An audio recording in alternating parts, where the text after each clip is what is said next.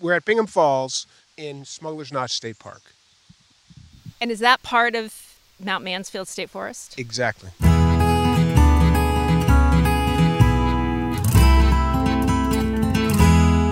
You're listening to Happy Vermont, a travel podcast about people and places in the Green Mountain State. Mike Snyder is the Commissioner of Forest Parks and Recreation for the state of Vermont. He's a forester and an avid outdoorsman, and he loves Vermont. We recently caught up in Stowe, where we sat in a forested area surrounded by hemlocks near Bingham Falls off Route 108. In this episode, Mike talks about how the foliage season is shaping up and the future of Vermont's forests. He also shares where you can find the most maple trees in Vermont. Here's Mike. It's really more, I might characterize it as they're everywhere, almost everywhere in Vermont. They're really distributed throughout the state, you know, except the, the highest elevations where they kind of drop out. But he's more accurately characterized as like saying they're everywhere except where they're not, and that's pretty limited. So the spine of the Green Mountains, the upper flanks of the Green Mountains, for example, fewer fewer sugar maples in that mix, right? But otherwise, they're in the Champlain Valley, they're in the Northern Highlands, they're uh, in the Piedmont, they're in the Taconic Valley, they're all across the southern tier of the state. So they're everywhere except really localized places at higher elevations in particular where they drop out of the mix. And then there's, I just have to make reference to kind of this, I might call the planetary epicenter of sugar maple, which is in Orange County, Vermont, pr- principally, again, owing to that Waits River formation, the geologic sort of underpinning that drives so much of the ecology of the area. It just, sugar maples happen there and they happen in a glorious way. They grow well, they do well, they're healthy. We've had them, people taking good care of them for a long time in a lot of different ways. They regenerate there. So there's young, middle aged, old trees. Again, you, you argue it's like the planetary epicenter of sugar maple. I've never heard that before. That's I so just made it up. Oh, But I mean, perfect. calling it that, but it's the kind of extent, the amount, the the intensity, the height, the quality of sugar maple in that region of sort of central eastern Vermont is is well known and understood as being foresters especially you know we, we look at it with with pride with envy it's just a really good place for sugar maple in particular Now, talking about the sugar maple, it's the Vermont state tree. And then I was reading online about sugar maples, and I read that Michigan has more than three times the amount of sugar maple trees as Vermont. Granted, Michigan is a bigger state, more land mass. And so Vermont doesn't have the most sugar maple trees, but we're certainly known for sugar maple trees. We're the largest producer of maple syrup in the United States. What does a sugar maple need to really thrive? Like, what are we doing? We must be doing something right here because these trees are pretty much everywhere and Mhm. thriving in certain areas. Right. Well, the geographic range of sugar maple as a species, that's what we call kind of the geographic extent, the map of sugar maple. Where does it exist in North America? It's, you know, from the Maritimes out to the upper Midwest and then down you know the Mississippi Valley east of and down uh, sugar maple. I I believe there's maybe some disjunct populations in Florida and Georgia. So you know, but that's not where they grow. Where they they have existed there. I think I, I should look it up, but I'm pretty sure it goes if not to Florida, pretty darn close. There's the existence of sugar maple as a species, individuals here and there, but no one would say, well, that's where they're doing their thing. It's right. It's but it is throughout the Appalachians, up into the upper Midwest and across New England into the Maritimes. And so it's a common species in eastern North America. And it's beautiful and, and wonderful everywhere. Sugaring, maple sugaring, that in, you know, isn't going to happen in Florida because they don't have the freezing and, and warmth and the kind of the weather conditions in particular, the seasons and weather that we have. So that would explain the sort of reduced area of sugar maple where sh- maple sugar is produced is really because of the weather conditions that are required for the unique physiology of sugar maples to kick in and allow us to do that i think beyond that it's arguable and it comes down to like so it's more about the kind of quality within forest abundance so it exists in these places but nowhere does it exist at a higher abundance and concentration in the mix as it does in Vermont. New Hampshire, Northern New York will give us a run for that in certain places. But then it's down to like so the, the quality, the health.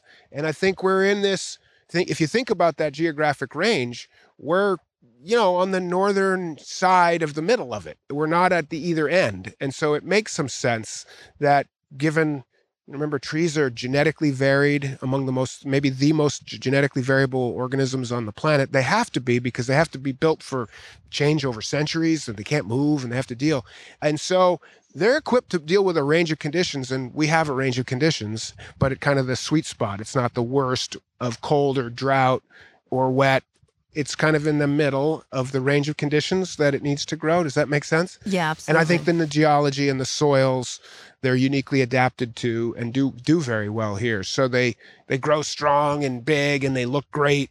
That's not to say Michigan doesn't have some good looking maple trees. They don't. Nothing against Michigan, but I don't think of sugar maples when I think of Michigan. Right. But that's the thing is just remember zooming out, it, it does exist in a wide swath of North, Eastern North America and as a species, but it's concentrated in New England, Northern New York. But even as you go east, you know, it drops out. It's not as abundant in New Hampshire, certainly not in, in Maine, where pine would start to emerge as a much bigger pine and oak types, as opposed to beech, birch, maple forest, the so called northern hardwoods that we have. Similarly, in the upper Midwest, it's central hardwoods. It's a different admixture of species, you know, doing it in association with sugar maple. We have the classic beech, birch, maple, northern hardwood. So we're not quite there yet, but foliage is coming up quickly. Can you talk about how the foliage season is shaping up for 2022 and does it look like we're going to have a colorful season? Short answer yes. It looks good for another great fall foliage season in Vermont. And that's based on what we do at the Department of Forest Parks and Recreation, our forestry staff and our forest health professionals kind of monitoring the condition of our forests all year. So we, for foliage or not, we're paying attention. And what we know is it's been a reasonably good growing year. And that's really the first ingredient for any foliage season is, well, how'd the trees do this summer? The trees have largely done their part despite some challenges we could speak to. But those challenges aside, I think the trees are ready. They're start you can tell they're they, they cue into the shortening day length we're starting to see just the very earliest nuance of change in the forest canopy where color is concerned. Fading green emergence of some yellows spots of red and orange where stress trees have already emerged. But now we just wait for the last set of ingredients which is really the in season the fall weather uh, that really drives the timing of color development the duration the intensity and the varieties. So we're in a good place it's shaping up. All things are in place. I should speak to the stresses maybe that have existed. Yeah, absolutely. That would be notably drought. We have a small portion in southern Vermont, southeast Vermont, that's said to be in a severe drought condition. And severe drought is a real problem for trees. Like they're really tough and they're built to put up with things, including drought stress. But scorched leaves and severe drought can lead to death of leaves, browning, dying, you know, scorched leaves. They're not going to turn pretty colors. And there's a certain proportion of those every year. We have some part of the state that's in that condition. Much of the state then is otherwise in moderate drought or abnormally dry conditions, according to the people who track this stuff. And we, people who track forest health and tree physiology, know that again, severe drought, bad for trees, bad for color development. Moderate drought, abnormally dry, can actually enhance color development. Is certainly you know consistent with great foliage season. Other things panning out appropriately. So that's where we stand with with str- drought stress. We also know that, that people have, would know many experienced a few years now of outbreak of spongy moth caterpillars, the insect formerly known as gypsy moth, that defoliates hardwood trees and did so with great vigor this summer again in particularly on the western side of the state in the champlain valley especially.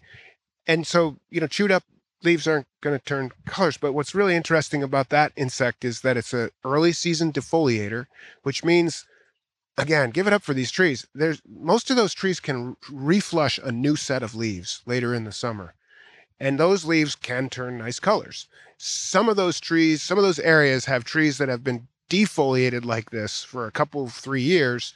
You mix in some extra drought. That's a what we think of as compounding stresses. And trees are really good at putting up with stress, but when you have compounding stressors, that's when trees kind of give up the ghost a little bit and it can lead to certainly declines in growth. That's going to happen anyway. Other health issues and mortality dieback in the canopy. So in those areas you can definitely count on some trees you know having you know bare spots in the canopy or premature leaf drop. So as an example of insect that's a non-native insect out of balance and overwhelming certain areas in particular the upside is that whereas some years we have really wet springs that's conducive to leaf diseases, fungi in particular that live on the leaves and turn them black and dusky and brown. And we had relatively low incidence of, say, anthracnose fungus this summer, one of the main culprits this early spring and summer. So we don't see a lot of a lot of that. You know, it's there's some mortality, disease in in every healthy forest, and and that's always been the case, even in the most spectacular color years. But so those would be the main stress agents that we're watching, and will have an impact in localized kind of occurrences of diminished color, maybe earlier color, etc., and some bare spots. But overall, forest health is good. Things are in a good shape for the trees to do their thing over the next we're here in early september. And you know pay attention because it can happen really fast. It's really cool how it happens. But that's where we are. Question you know how is it shaping up? I'd say it's shaping up great. Yeah that's great.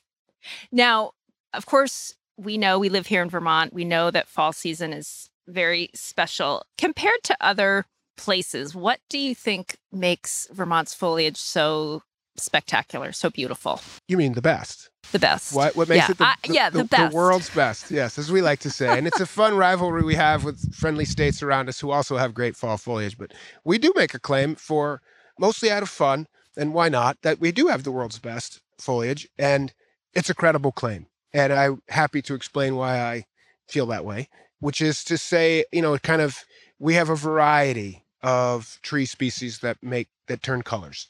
Great variety, dominated, of course, by the maples. One in every four tree in our four trees in our state is a maple. Red maples and sugar maples, in particular, kind of the show stealers every year. We have a great abundance of them. Eh, some states are bigger, may have more trees, but we have the highest proportion of our trees in ready to turn great colors. But it's not just the maples, right? So, and I, you know, we're sitting here in, in a hemlock stand, uh, a stand dominated by hemlocks and spruce that are evergreens, and let's give it up for them. They're actually in the mix. They provide that contrast and kind of a framing and backdrop for the color development from the broadleaf, the hardwood deciduous trees. And so everything from maples to a variety of conifers or evergreens, everything in between begins with variety. I think also because of our unique regionally unique geology and weather conditions, we have a higher degree of vibrancy, I would argue, in the color and intensity and development. Because of our relatively sweet soils, or calcareous soils, particularly in certain parts of the state, the, the eastern flanks of the Green Mountains and the Piedmont into the Connecticut Valley, for example, forest ecology driven by those calcareous soils that translates, I think, into leaf chemistry and in a really positive way for us. So variety, vibrancy. I also mention vantage points because we have there's just so many ways to enjoy fall foliage in Vermont, which is actually stunning given how relatively small we are. But whether you just want to drive the byways and highways, and that's spectacular, or to get out in boots, on a bike, in a boat, in the woods, on the waters, rolling through uh, a world class single track, and pausing now and then to just see the colors whirring by that you're zooming past. Like there's a, so many ways. And I haven't even mentioned like the variety of colors, the vibrancy and sort of chemistry of it all, the vantage points that go from mountains and topography to developed, you know, classic Vermont villages and river valleys and farms. It's a great package. I'll give it up to Maine for the lobsters every time, but I'm claiming the foliage for Vermont. All right. That sounds fair. I was on the internet and I recently read about this Vermont Big Tree program which is this database of big trees across the state. And you can totally geek out on that, just look diving in and looking at all sorts of things. And the Big Tree program was this initiative started by a Castleton State College professor in the 70s. And the program evolved in the 80s and 90s, and then it went dormant, I think, in 2003 or so. But it recently started up again last year, and that was with the Vermont Urban and Community Forestry Program and the Vermont Agency of Natural Resources, which you're part of. So I read on there that the largest sugar maple is in Westminster, Vermont, and it stands at 83 feet tall and has a circumference of 249 inches. So does its size mean that it's like a really old tree? So much here. This is great.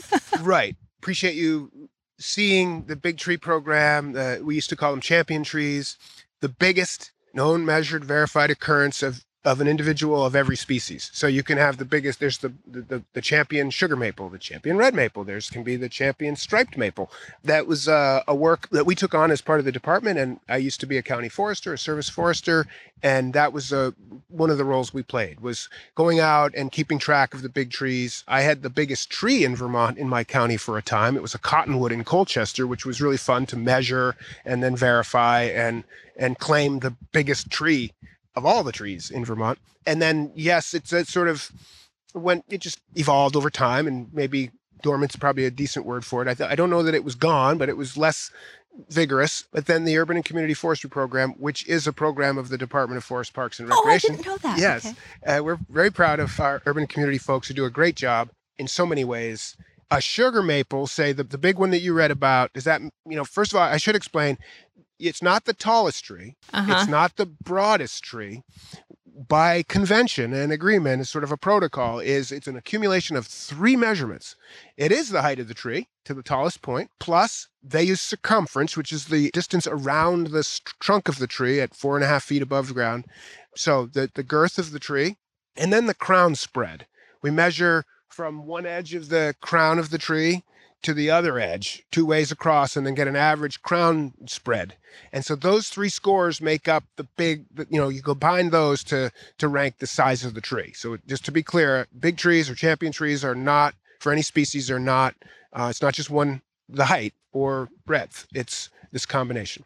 Okay, so is the champion sugar maple tree really old? It's an awesome question because it allows us to talk a little bit more about trees and a little bit more deeply. That is like maybe one of our favorite answers because you grow some every year. So the longer you live, the bigger you're going to get, presumably. But then again, old trees grow at a s- slower rate and continue to slow their rate of growth. But it also, and more maybe more importantly, the size of any tree, particularly a champion tree that needs to have a big crown spread, the height is really driven by soil conditions, moisture, soil fertility, and the diameter of the tree, the circumference, or the crown spread are also affected, of course, by soil conditions, but they're heavily influenced by competition from other trees. And so the where the tree grew matters here. So a giant tree that grew in its entire life out in the in a pasture and the same size tree that grew in a forest, which one's older do you think? I'm going to go the one in the forest because in order to get that big, it took a really long time because of all the competition. Whereas an open grown tree can attain giant size faster without competition. Making sense? Yes. Okay. So this sort of background on like kind of like elephants, right? Just because it's big doesn't mean it's old. Like baby elephants are pretty big. So I don't know if that works. Kinda. so like here, great example, hemlocks are known for being shade tolerant and be able to just persist in the understory and, and then wait their turn and, and actually make use of a little bit of light f- efficiently. That is a unique strategy that very few tree species have. So that hemlock I'm pointing to across the way that's about eight inches in diameter is probably older than a yellow birch down the way here in an opening that's twice as big in diameter because it just grows more slowly. So hemlocks I've seen hemlocks that are six inches in diameter that are, you know, 150 years old. It's like to the point you have to sand and use a microscope to see the rings, to count them. Whereas, you know, there are plenty of trees much bigger than that that are like 40 years old. Wow. Right? Yeah. So this growth rate thing by varies by species, and that relates to how big is it at a certain age. Depends on the growth rate. That depends on species, and it depends on localized growing conditions and competition. How dense is the vegetation surrounding the tree? Okay. Wow. So I repeat, it depends. okay. Good answer. okay. So the tree in Westminster, where the largest sugar maple is, that tree is on private property you and I have talked about this before on this podcast. and it's something that I, I think about a lot, is that nearly 80% of Vermont's forests, or 3.5 million acres, I believe, are not owned by the state of Vermont or the federal government, but by private landowners, which is a really interesting fact. It is a fact. Yes. And Three quarters of our state is forested, and 80 plus percent of that forest land is privately owned, mostly by family forest, individual sort of family forest owners. So, not government, federal or state or town, although we have federal, state, and town forests in, in our state. And the private land includes some commercial sort of industrial ownership, but that's a in Vermont, whereas in say Maine, for example, that's a big proportion of the land is owned privately, but by sort of commercial entities. Vermont's is largely owned by just Vermonters, which it's not better or it's just it's just another bit of information about sort of the demographics of ownership, which is important. Right. Yeah, so it's largely privately owned. It's definitely unique compared to the West, where it's reversed. Most of the land is publicly owned. In the East, this is common. And in the Northeast, Vermont has the highest proportion of family owners, I think, is how I would say it, as opposed to other private owners. Got it. Okay. I know there are things that the state of Vermont and other organizations are doing to protect the forests and for future generations, you know, working with landowners maybe on succession plans, things like that. Are things like that happening? Yes. So that's it's been identified that given that forests are really important, confer all kinds of, you know, kind of public benefits. Think carbon sequestration and storage recently becoming aware of its importance air quality in general, water supply, water quality, flood resilience, biodiversity, connectivity, habitat, outdoor recreation. Like, so it starts with this recognition that forests are really good. And then following a recognition of your point that, wow, it's mostly privately owned. What does that mean? Well, it means it's kind of vulnerable to the whims of people being people. And no, you know, that's an okay thing. But it suggests if we want to continue the benefits that forests provide, we ought to think about who owns it, what are their interests, how do we incentivize people keeping forest land as forest land? And that's where, say, current use comes in as a policy initiative, which is property tax fairness to people who aren't developing their land but keeping it in forestry or farming. So you pay a much reduced property tax if you qualify and follow the rules of the program. As a state kind of policy saying let's support private landowners because they keep forests forest. Further, as we've seen for the first time in 100 years recently, a measured sort of loss in forest area, we've been aggrading, we've been expanding the amount of forest land in the state for, you know, over 100 years. For, but now, owing to many different pressures, conversion to non-forest, development of various types, we're seeing a loss of forest land. And many of us have signaled that that's worth paying attention to. It's not an immediate emergency. I'm looking around. This sky is not falling, but we ought to pay attention. And that led us to think, many of us, like, what what are the ways to support private ownership of forest lands to continue these benefits that we all enjoy? And one of the principal suggestions that came out of that work was a succession planning, as you put it, is many forest land parcels are owned by families. And it's not hard to imagine a scenario where it's really about the home, where the family did its thing and then have this land, and then the kids grow up and move away and take jobs elsewhere, and mom and dad are there and at the end of their time there it's well how do we give value and equity to the family that no one can is in a position to come back and be here so often it gets subdivided and either everybody gets a piece or everybody gets proceeds because you kind of cash out again that's understandable and it's common. And so the thought was maybe we could have conversations with people. They could learn their options for continuing their land beyond their ownership tenure. That's the idea of succession planning. And what are the sort of tax implications and what are the what are the options? So we've done a lot of work in kind of everything from sort of a toolkit and information guidance and webinars and helping our county foresters learn how to help people with these kind of decisions, which is basically planning for the end of your ownership and how do you want your land to continue. So that can take a lot of forms, enrolling in current use, invoking a, a conservation easement to you know limit development and keep it in forest, and helping people in a variety of other mechanisms, helping people explore those avenues for the next ownership to keep it to continue it in forest land. So that's the uh, basic idea of succession planning, and it's a fundamental policy suggestion and initiative now aimed at keeping forests forest and continuing the benefits that forests provide despite in kind of the vagaries of private ownership and the uncertainties that come with that.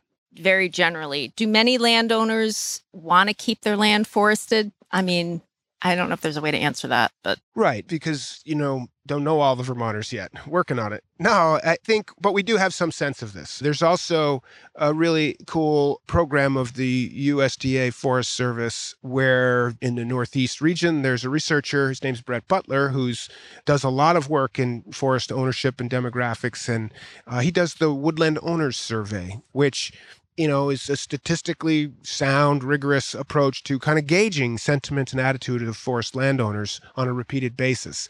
And it's really interesting, you know, kind of why do you own forest land? And for many, it's it's just kind of came with the house, sort of accidental owners, if you will, which we should come back to. But then it's uh, privacy, it's recreation, it's wildlife habitat, and you go a long way. And there's a lot of reasons people own land, it, and it includes, you know, periodic income from timber, though that's historically always been ranked lower. No, that's what people say, but many of them, when they engage in some sort of timber harvest and, and forest management, that's enormously satisfying to them and most will admit they also do like the periodic income. But anyway, the idea is that over some time now, we've sort of had these recurring snapshots of attitudes and sentiments and goals and values of woodland owners.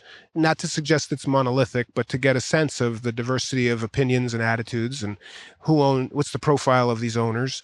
And we've learned a lot. And I think it helps us you know reach out how, meet people where they're at and that's always the most powerful way to, to, to inter- interact with people and so i think for many we know there's this range of reasons for owning and my sense in my 30 plus years being a forester in vermont and engaging with, listening to Vermonters and woodland owners is that I think more and more of them, my sense is, do want to ensure it has a, a future as a forest, whether they're there or not.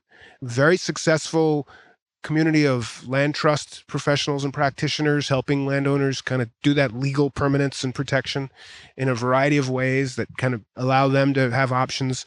That's a mature system now at this point, and Vermont's a leader in that kind of land conservation. In addition, there's many other kinds of land conservation, actively working with the land, engaging with biologists and foresters and getting guidance and support for work and practices improving the land. And I think through all of this and the emergence of the importance of forests in the climate change and biodiversity context, people are more and more aware of the power and value of their forests and want to make sure that it's going to continue to do that. And that's a really great thing. Right. Going back to the accidental ownership that you mentioned before, well, just this notion that it's real. It's not everybody, many intentional owners, many. And then many accidental owners become intentional owners when they're like, oh my God, it came with 100 acres of this. This is amazing. Learning about it, engaging with it. And that's like real magic, particularly for a county forester to see and help that happen.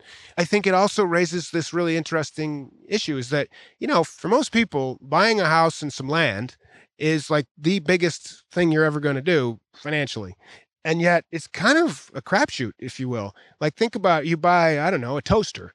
You get a you get a what? An owner's manual, right? Whatever. But you buy a hunk of Vermont and you get nothing. Good luck. So we've actually tried in fits and starts over a really long period of time to create kind of the Vermont Woodland Owner's Manual.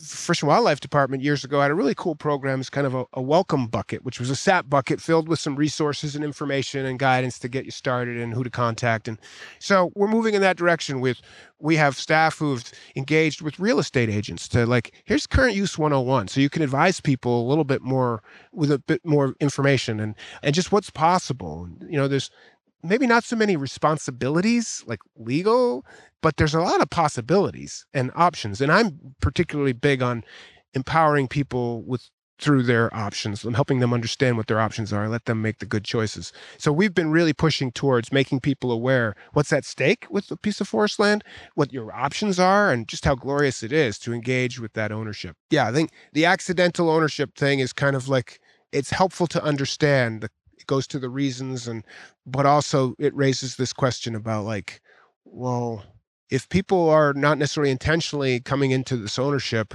how do we meet them where they are to help them explore those possibilities? And that's where this sort of owner's manual idea keeps it keeps vexing me like we need to do that. I think it's also important in that same kind of vein with some of the same words it's like then again this glorious forested landscape. I like to say we're forest strong because of the benefits that so much forest land and the condition it's in uh, confer to us is no accident.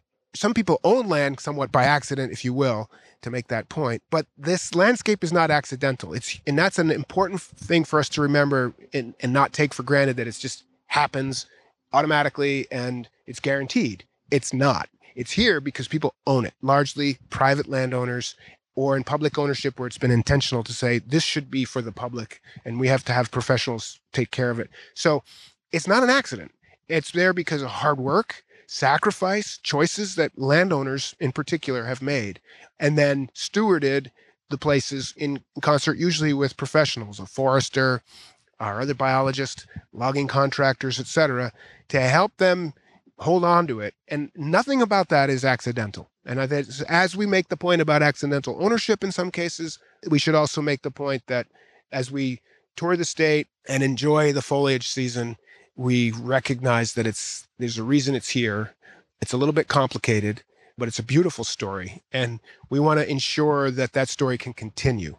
And so it really is an understanding of who owns it, private Vermonters, and that they have pressures on their ownership and that we need to support their ownership. Be grateful for it. Understand that largely it's been kept here and we have this amazing diversity of species and conditions owing to good forest management over a few generations now, and particularly last half century of just excellent stewardship.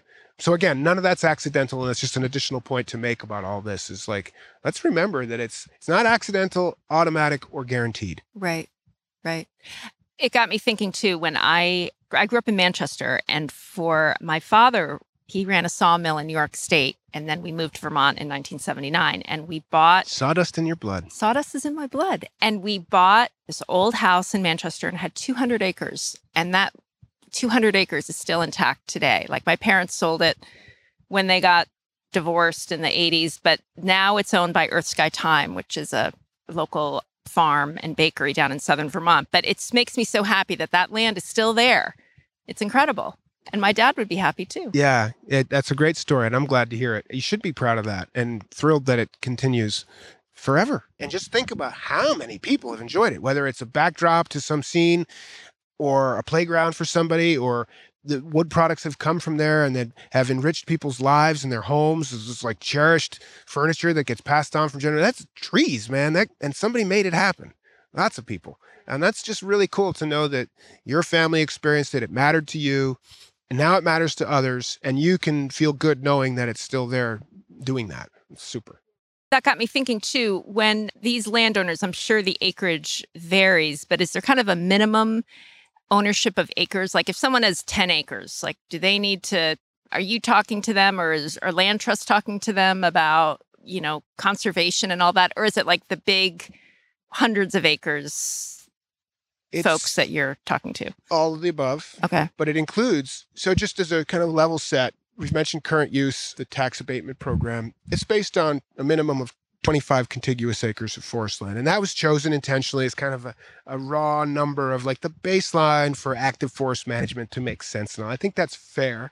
That said, many forest inventories with our partners at the Forest Service, for example, kind of use 10 acres as a logical cutoff for sort of the, you know, that's the smallest unit of forest that's kind of functioning as forest and, and all that. So those are two benchmarks. I would say, though, having been the Chittenden County forester in our most populous county, working with all kinds of landowners, they somebody in Winooski that doesn't even have a tree, but they want a tree. We'll, get, we'll work with them. That's nice. Right? Provides, yeah, guidance and expertise on which tree, where, and how to take good care of it and make it last. So it's everybody. If you have interest, that's who we engage with. We tend to target the, you know, the 10 acres and up is sort of more likely. With regard to permanence and protection, it's often been focused on bigger tracts but not always. So in the tens of acres, you know, 30, 40, 50 acres.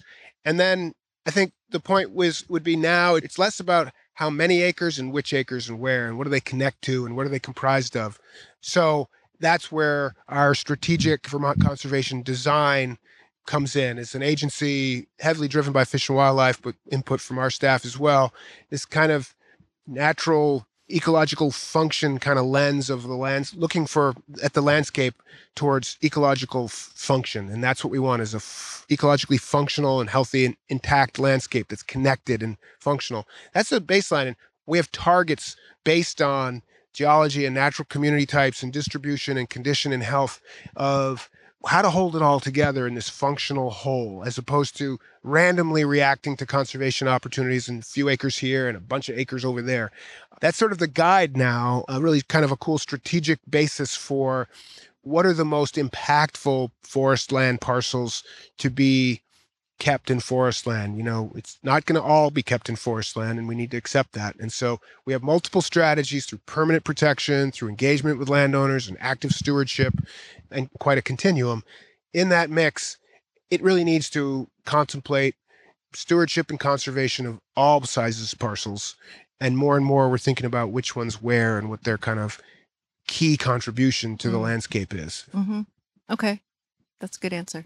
Good. I got one in. I got one good answer. Excellent.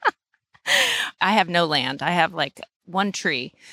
Are there things people like me who don't have land, but they're but we're interested in forest health and protecting the forest for future generations? What can someone like me do? build on that for starters. So help others get to that place where you don't have forest, you don't live in forest, but you are aware of their importance. So help continue that. And I would say anyone in that category, one of the first things you should do is spread that.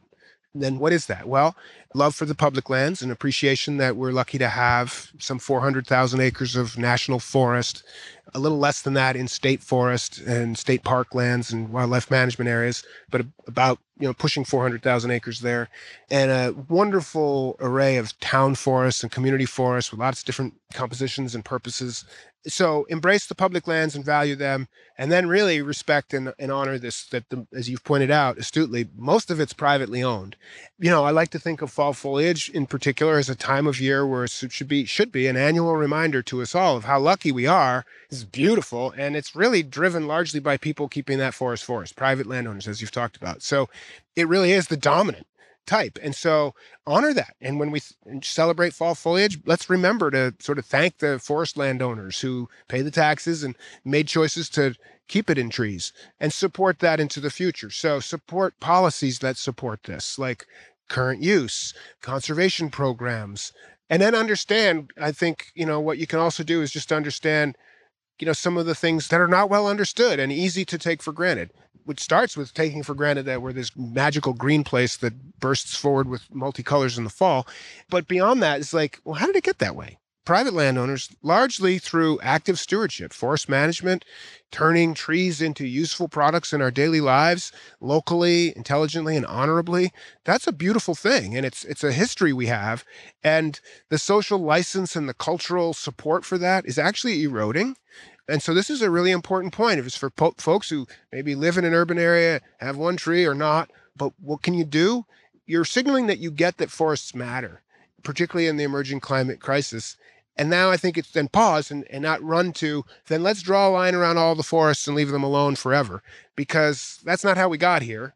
And while that is a super cool and important piece of the puzzle, which we embrace and do at the department, it can't be the only strategy. So it seems to think about the economic imperative that people have and like help support a local sawmill as opposed to fight a local sawmill. Smile and thank a logger for the hard work they do, the dangerous, difficult work, and mostly doing it in a really honorable way that contributes, keeps money locally, and it keeps forests forests. So I just says support for the culture, our history and culture of forestry and stewardship of the landscape. We do it really well for farms more and more easy put food in your body every day and so like yeah let's protect and help those. We need that same love for the people who help us put air in our and water in our bodies every day and provide myriad forest products that we take very much for granted in our daily lives. And rather than demand and expect that those are supplied from somewhere else on the planet where maybe they're not as connected let's embrace doing it here locally and intelligently keeping the money here knowing the neighbor who's doing that work and knowing where the a- values are being added and, and doing so locally and meeting our needs here. And it sort of translates that with protection and active stewardship in a, in a, in a forward looking way, always striving to do it better and better. I think that's the package we're convinced is the strategy for keeping forest forest, keeping fall foliage on display every fall, and kind of holding it together in a realistic way. When people are out hiking or biking or just you know driving around and seeing the foliage this year is there something in particular you want them to you've talked about what you want them to think about you know in terms of the importance of forests in vermont. Anything you hope they'll feel when they're out there seeing all this beauty around us? Sure a lot. I hope they feel lucky to be there. I hope they appreciate again and wonder maybe like how did this how is this so how did this happen? Why does it still look like this and not something very different? And kind of explore that and maybe you know have a sense of appreciation. I hope they feel positive. I hope they feel happy. It's happy vermont isn't it? I gotta get a it's a it's an obligatory happy vermont reference. Yeah. I mean yeah i mean that's the idea. It's happy. It's a good it's good. I hope they feel healthy or healthful that they're pursuing health. I hope they feel community. They're they're not alone. They're part of this I hope they feel a sense of optimism that we can hold on to this and we can still get it right. And that here in good old happy Vermont, we're still getting it right. I mean, there's a lot. I hope they, and then I also hope they don't think too much. You know, I just hope they feel, feel good. And then, you know, close the gates on the way out, wave, pick up your trash, be polite, help somebody out, thank a logger, thank a landowner, the log truck on the road, you know, appreciate what that means. Just like the manure spreader, you know, it comes with the territory that that creates so much beauty.